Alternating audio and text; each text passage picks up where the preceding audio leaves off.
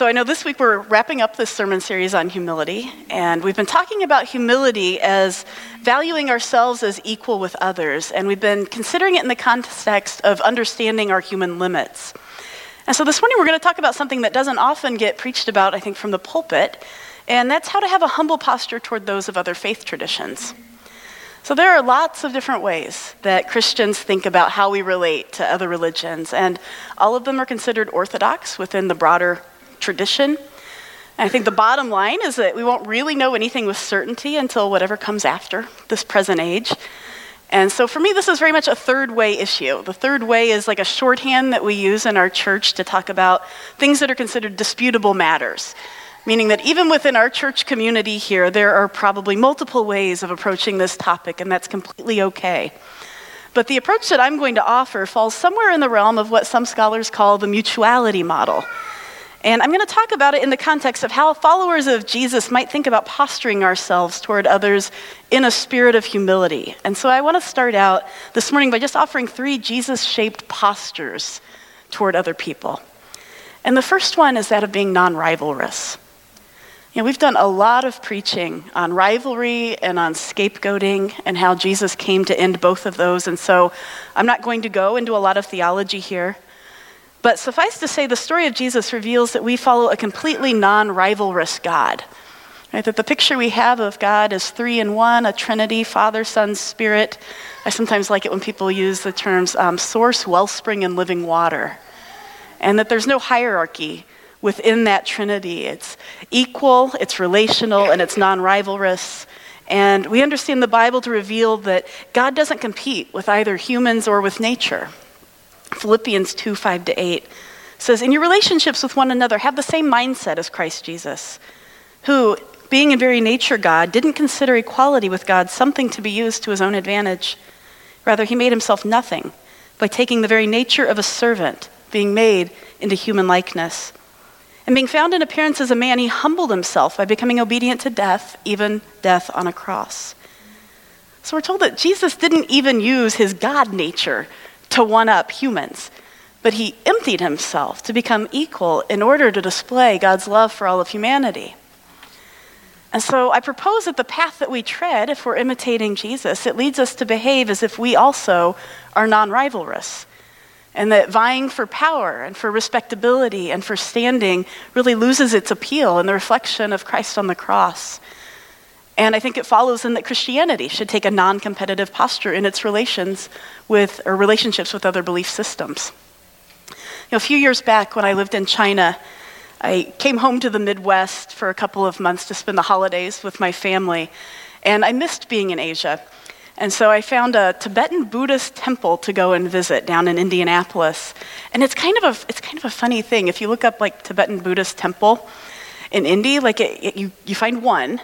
And when you go to it, it's actually located in it's a house in a working class neighborhood that was just down the street from my uncle's house.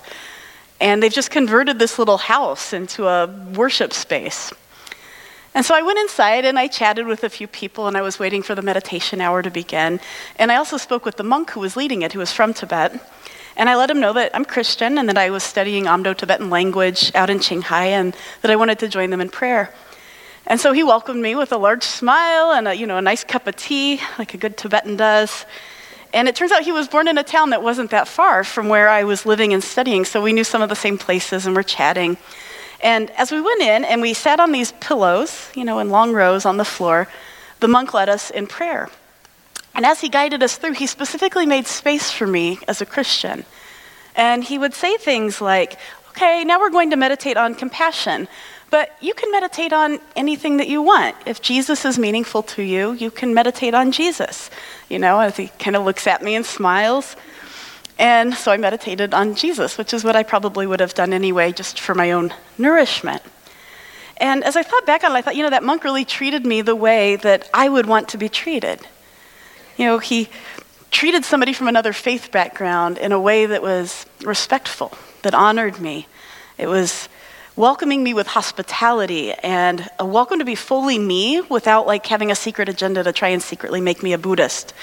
And I thought, I really aspire to treat people from other traditions in the same way. I want to love people in that same spirit that I was accepted in that space. Because after all, we are called to love our neighbors as we love ourselves and to do unto others as we would have them do unto us. And I think that maintaining a non-rivalrous posture toward others, it doesn't mean that we turn into like wishy-washy people who lack conviction. You know, I'm a full-fledged Jesus lover, but we bear witness to that which we believe. But we also recognize that it's not our job either to judge or to change others, and that I can have full confidence in Jesus as a path to life without the kind of certainty that leads me to try and dominate or conquer another. Like, I don't have any need to do either one of those things. You know, when Jesus became a human, he expressly did not dominate or conquer us humans, but rather he witnessed to a thoroughly good God through his embodied sacrificial love, and he showed us how to go and to do likewise. And so in that way, I think that the golden rule really offers us sort of the elixir of life. Do unto others as you would have them do unto you. A second Jesus-shaped posture toward people of other faiths is one of non-judgment. You know, there was a young man who was attending a church membership class some years ago, and he asked me, it's nobody who attends here, so, but he said, do you think my Hindu grandma in India is going to hell? Because I don't know if I can come to this church if that's what you think, because she is the most loving, kind, generous person, and I would be so lucky if I could be half as spiritually mature as she. And so the person who said this to me, he identifies as a secular Hindu. His wife is a Christian, and they were seeking a faith community where they could come together, where they could raise their kids with a spiritual framework. And I think this is a scenario that plays out in churches all over the world as people wed spouses from other faith traditions. I can name several of you here, even in this room, who may not identify as Christian while your significant other does. You know, so I think this is a very pertinent question that this young man asked. And the Bible passage that came to my mind that I shared with him is from 1 John 4, 7, and 8. Like the one that sprang to my mind is, dear friends, let us love one another. For love is of God, and everyone who loves is born of God. He who loveth not doesn't know God, for God is love. Let us love one another, because God is love. Everyone who loves has been born of God and knows God, and whoever does not love does not know God. And I said, well, you know, everyone who loves seems to be inclusive of your grandma, but in the end, I'm not the judge of anyone's soul. I've never met her, and I think God alone, from a Christian standpoint, God alone is the only one who could judge. You know, in Scripture, our job is to bear witness to love, and it's Jesus' job to judge. In John 5, Jesus says, moreover, the Father judges no one, but has entrusted all judgment to the Son, that all may honor the Son just as they honor the Father. Yeah, I've been doing some reading as Ken and I are finishing up the book. I think the last chapter in the book is called Jesus Among the World Religions. And because I've lived in some different places and taken some classes on it, I thought, okay, I'll take a stab. So I was reading a book called Buddhists Talk About Jesus, Christians Talk About the Buddha. And that's what it sounds like. It's a series of essays of Buddhists who write essays about Jesus and a series of Christians who write essays about the Buddha. And so there's a professor, I think she's at the University of Wisconsin, Rita Gross. She's talking about Jesus as a practicing Buddhist. And she expresses something that was a little bit similar to what that young man was expressing to me that one day. She said that she fears talking with Christians because of our claims about Jesus being a higher indispensable truth. And so she says she feels like Christians prejudge her religious path as inferior, and not only inferior, but really as a path that leads to like hell and her destruction. However one understands that concept of hell. And I think that this fear really presents a tangible hurdle for interfaith dialogue to which we really need to be sympathetic, that we can't effectively talk with someone of another faith if the person intuits that we actually think that their position is ignorant or less than. I know I don't want to talk to somebody who automatically assumes that I'm wrong, unintelligent, less spiritually evolved, maybe going to be destroyed in the afterlife because of my beliefs. And this is why I think it just requires genuine humility. Right? We've been talking about getting back to that Christian value of humility. And that when we find our genesis in humility, we move from speaking out of a place of certainty to speaking from a place of confidence. If we can understand the difference of that. The language of the Bible is that of confidence, not certainty. Hebrews 3:6 says, but Christ is faithful as the Son over God's house, and we are his house, if indeed we hold firmly to our confidence and the hope in which we glory. Hebrews 11:1, now faith is confidence in what we hope for and assurance about what we do not see. I'll take confidence, I'll take assurance. But certainty is a whole different subject. We talked a little last week about how one of our human limits is we can't know everything. You know, Christians, I think, can be fully Christian, embracing the Jesus path completely and confidently, while acknowledging that we humans can never be certain about anything. And that as Christians, we can accept that Jesus is the way, the truth, and the life, and we can even be declarative about that belief, but it's really only under the auspices of, but I could be wrong. And that, but I could be wrong, must really permeate our very being, because we could be wrong. And we likely are about at least a portion of what we hold to be true. The Apostle Paul warns us that we see through a glass darkly, and the person we're talking to could be right. They could be even more right than we are. You know, Paul Knitter is a very fine interfaith scholar, and he describes this dynamic as tending to a relationship of mutuality, that we have a relationship of respect, of mutual respect with other faiths, because no one wants to feel judged. And really, in theory, that should be an easy barrier to overcome within the Christian framework, because the heart of our faith, I mean, from the very first part of our origin story, is that we're to eat from the tree of life, which we Christians then interpret to be Jesus later on, but we eat from the tree of life and not from the tree of the knowledge of good and evil, which is judgment. But that's so very hard to do as humans. Like, we are so tempted to judge. And Jesus understood this relationship-killing aspect of judges. In the Sermon on the Mount, he says in Matthew 7:1-5, "Do not judge, or you too will be judged. For in the same way that you judge others, you will be judged, and with the measure that you use, it will be measured to you." Why do you look at the speck of sawdust in your brother's eye and you don't pay any attention to that big old plank in your own? How can you say to your brother or sister, "Let me take the speck out of your eye," when all the time that big old plank is sitting there in yours? You hypocrite. First, take the plank out of your own eye, and then you can see clearly to help remove that speck from your brother's eye. So we're non-rivalrous and non-judgmental. And third, we take a non-heroic posture. So I know Ken preached an entire sermon a couple of weeks ago about not thinking about ourselves as heroes. But I think it needs really underlining in our culture, our American culture, and especially as we relate to people of other faiths, that it's not our job to save others or to prove ourselves with big heroic feats of like saving a nation or doing whatever. In our tradition, the task of saving others belongs to Jesus alone. He says, "No one can come to me unless the Father who sent me draws them, and I will raise them up at the last day."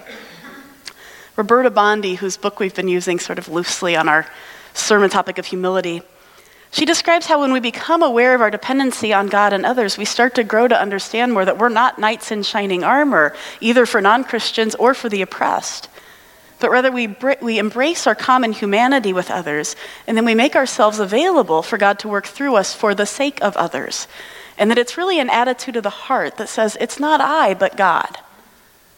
Right? It's not I, but God. And the Apostle Paul, he preached this, I think he reached this state when he wrote this in 1 Corinthians. He said, "But I'm the least of the apostles, and I don't even deserve to be called an apostle, because I persecuted the church of God, but by the grace of God I am what I am, and his grace to me was not without effect."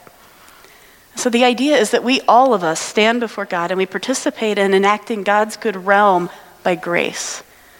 And I think that grace is probably the most beautiful, lasting revelation of the 16th century Reformation. The idea that there's nothing that we can do to earn favor with God, but we can accept his lavish love and follow this non-rivalrous path of Jesus as best that we can, and that we bear witness to that. When I lived in China, a friend and I had an opportunity to go out and to visit a Tibetan Buddhist monastery, and it was at the invitation of a Buddhist nun who had met my friend on a visit to our city. And so approximately 40 nuns live out at this monastery out in the mountains, and then there's a monk that resides in sort of a separate building that's up the hill from the monastery. And he's considered a living Buddha, and he's charged with overseeing the women and with their spiritual education. And so when we first arrived, actually when we got there, we came across a Chinese official, and we noticed he followed us all the way to the monastery, and he came after us to register our stay, because you always have to register with the police, and then just to kind of inquire as to why we were in that part of the country. And the chief governmental concern in China is with foreign journalists, usually, who are doing undercover work on the Chinese occupation of Tibet. So we're not journalists, but we also realize that our presence might be controversial, because I was there working as a missionary. And so in that light, we decided we wanted to be transparent with our hosts, because we didn't want to mislead them or put them in any sort of an awkward position with their local government offices. And so my friend and I, we were just talking about how we might approach that monk to discuss our visit, because both of us were legitimate language students. And so we thought, well, you know, we could just talk about how we're language students learning more language, which we did. I had a tutor out there, and culture and all of that. But I thought, you know, what I'm really here for is I'm interested in holding spiritual conversations with the nuns. And I want to talk about Jesus, but I also want to watch and listen and genuinely learn from the women and how they think of the world. I thought, like, how many times do you get that opportunity to go and ask questions about someone else's faith that up close, especially in a monastic tradition? And why do you choose to live in this fashion? And how does your spirituality enrich you? And all of those wonderful questions. And so my friend and I, we walked up to the top of the mountain where you could kind of oversee the monastery, which was about halfway down. And we just prayed and we asked Jesus, what should we do? And what we felt in our hearts was an answer we felt like from the Holy Spirit. And you might laugh, I don't know. We felt like the Holy Spirit was saying, speak, friend, and enter. Right? Lord of the Rings, a little geek moment. You know, it's a moment when the fellowship's trying to get into the mountains of Moria, and they discover an ancient door that says, speak, friend, and enter, and they eventually realize they have to speak the Elven word for friend to open the door. But for us, it just kind of like, it was just in that way that the Holy Spirit sort of drops a little guidance to you. And what we felt like was that meant that we needed to treat the monk and the many nuns with mutual respect and love, as genuine friends, not as somebody we're trying to come and like conquer or dominate.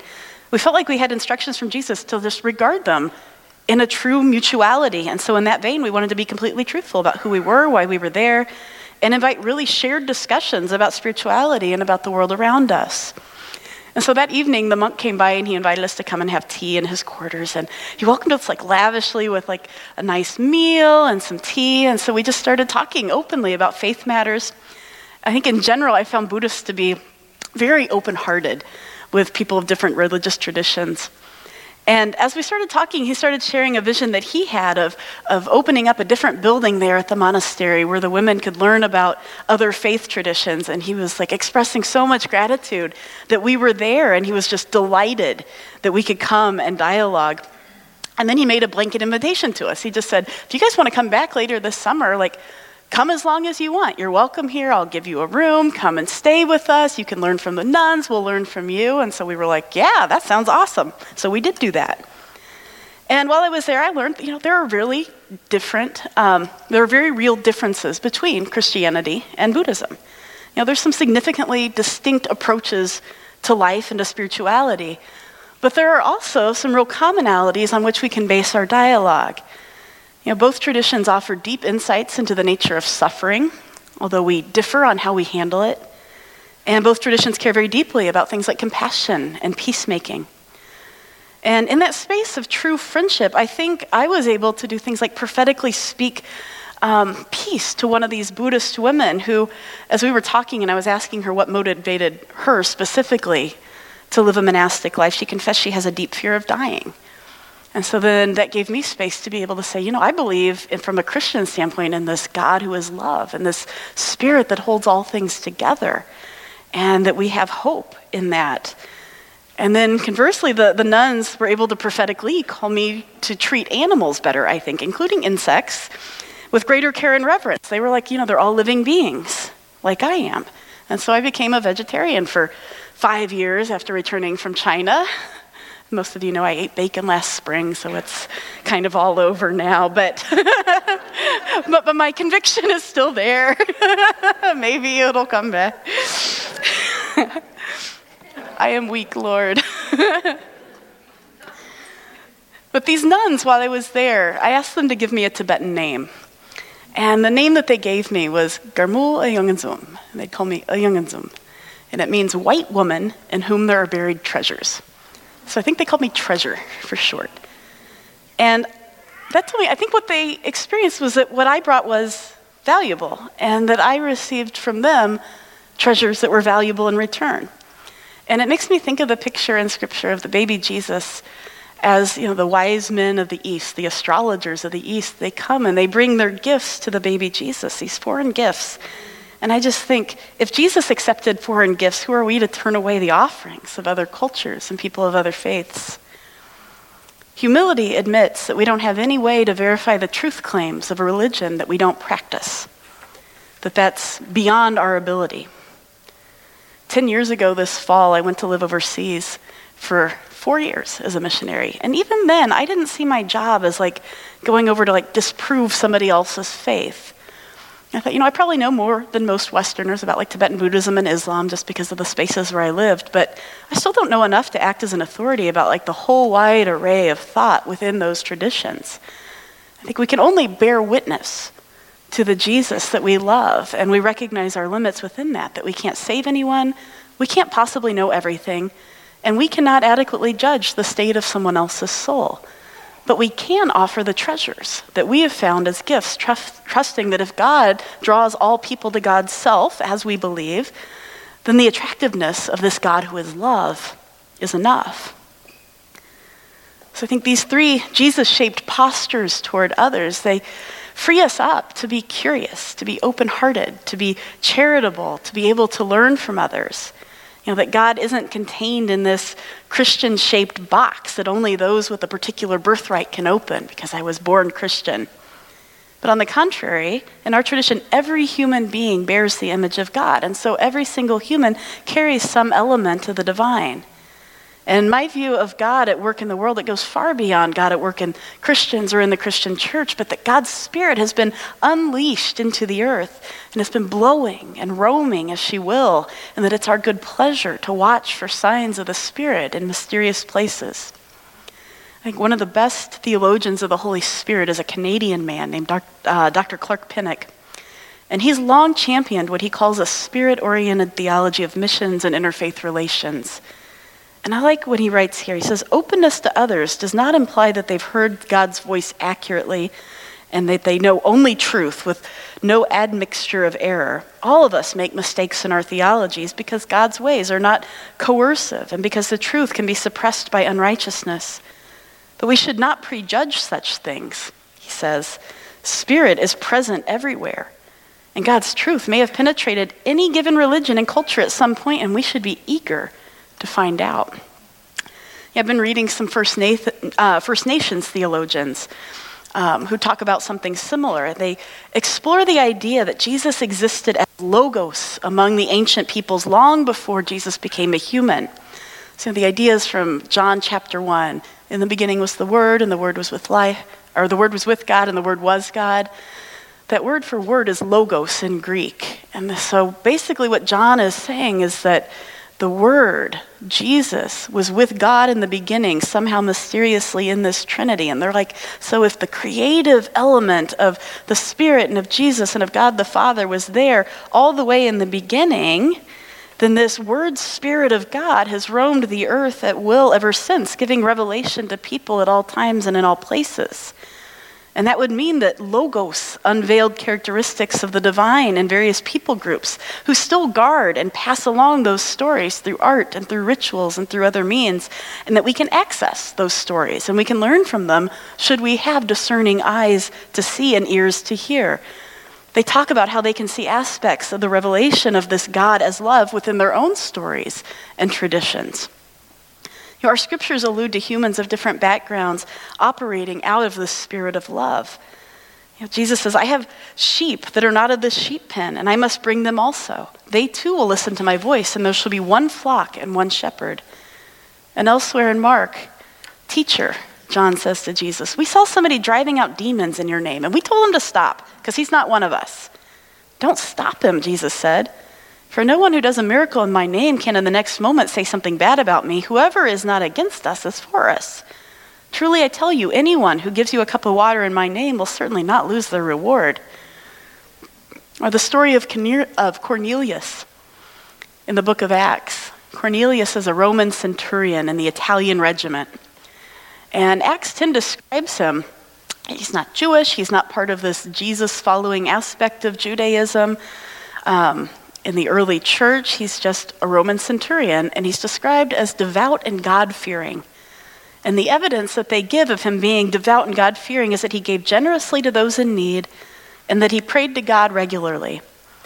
And so Cornelius, who's a man of war, who was part of the oppressing empire, was judged by God to be so faithful that he ended up becoming the conduit for the Apostle Peter to be able to accept Gentiles into the wider family of God. And I thought, you know, that's not who I would have laid my money on God using.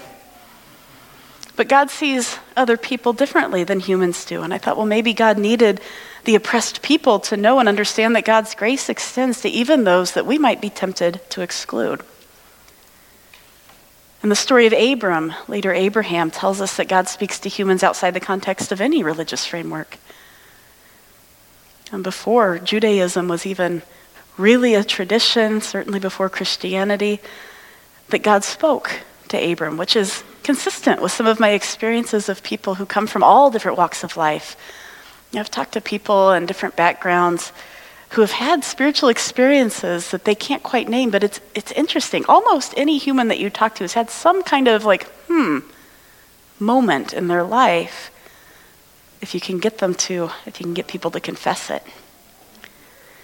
And I would just offer, could we go so far as to say that anyone who refuses to scapegoat and to sacrifice others for the sake of group peace, anybody who stands up for the outcast, is in fact a follower of this God who is love, regardless of what they call the spirit in which they live.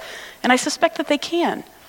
I think I've recognized the spirit in people who don't call it by the same name that I call it, and what I look for is love as the marker for people who walk a similar path to mine.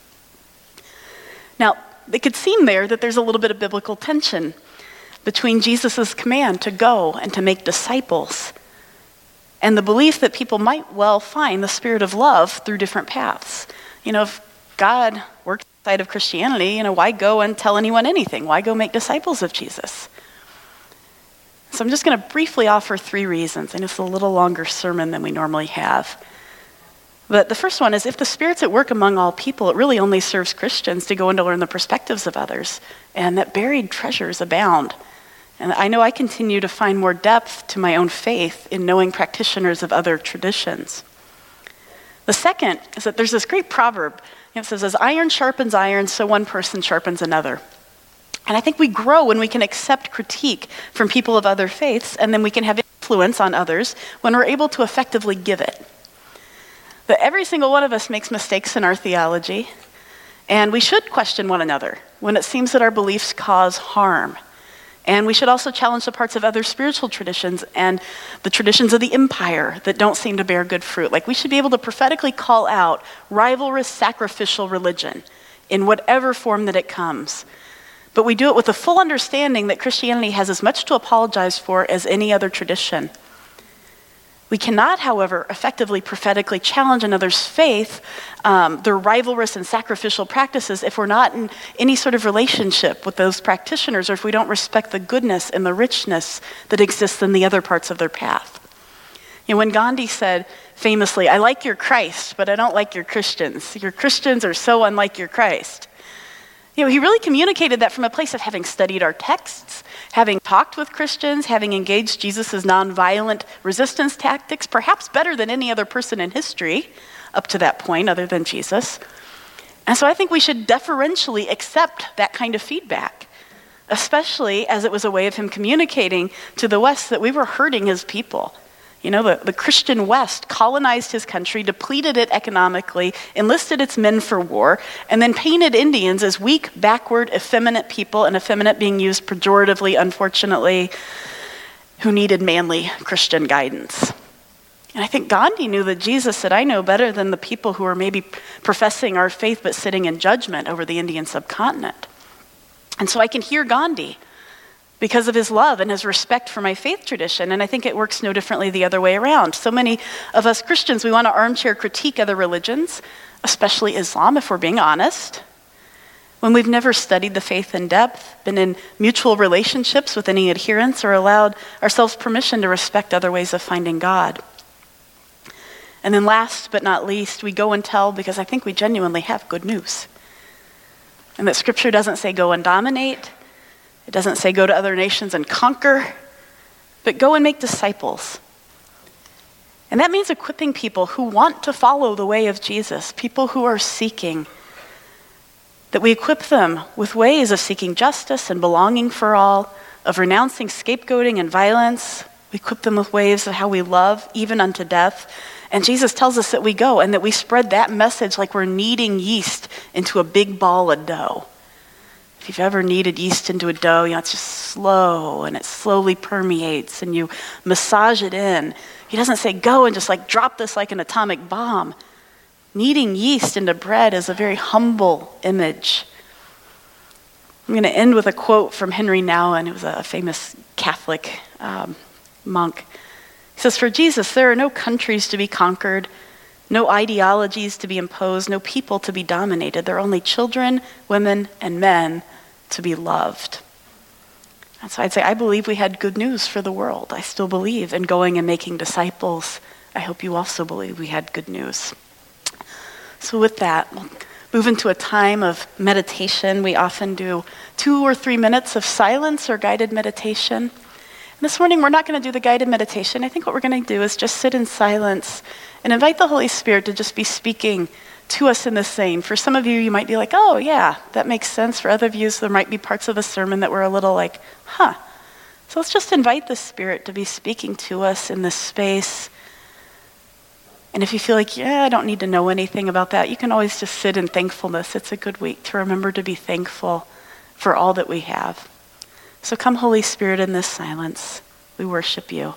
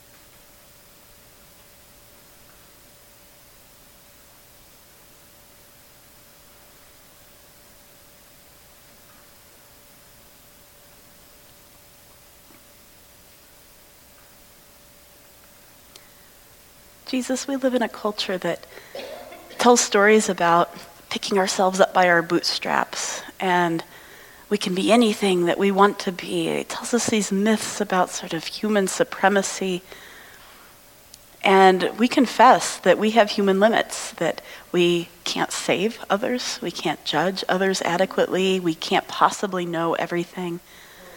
And I ask that you would help us to recover this characteristic, humility, that so permeated your ministry as well as your followers.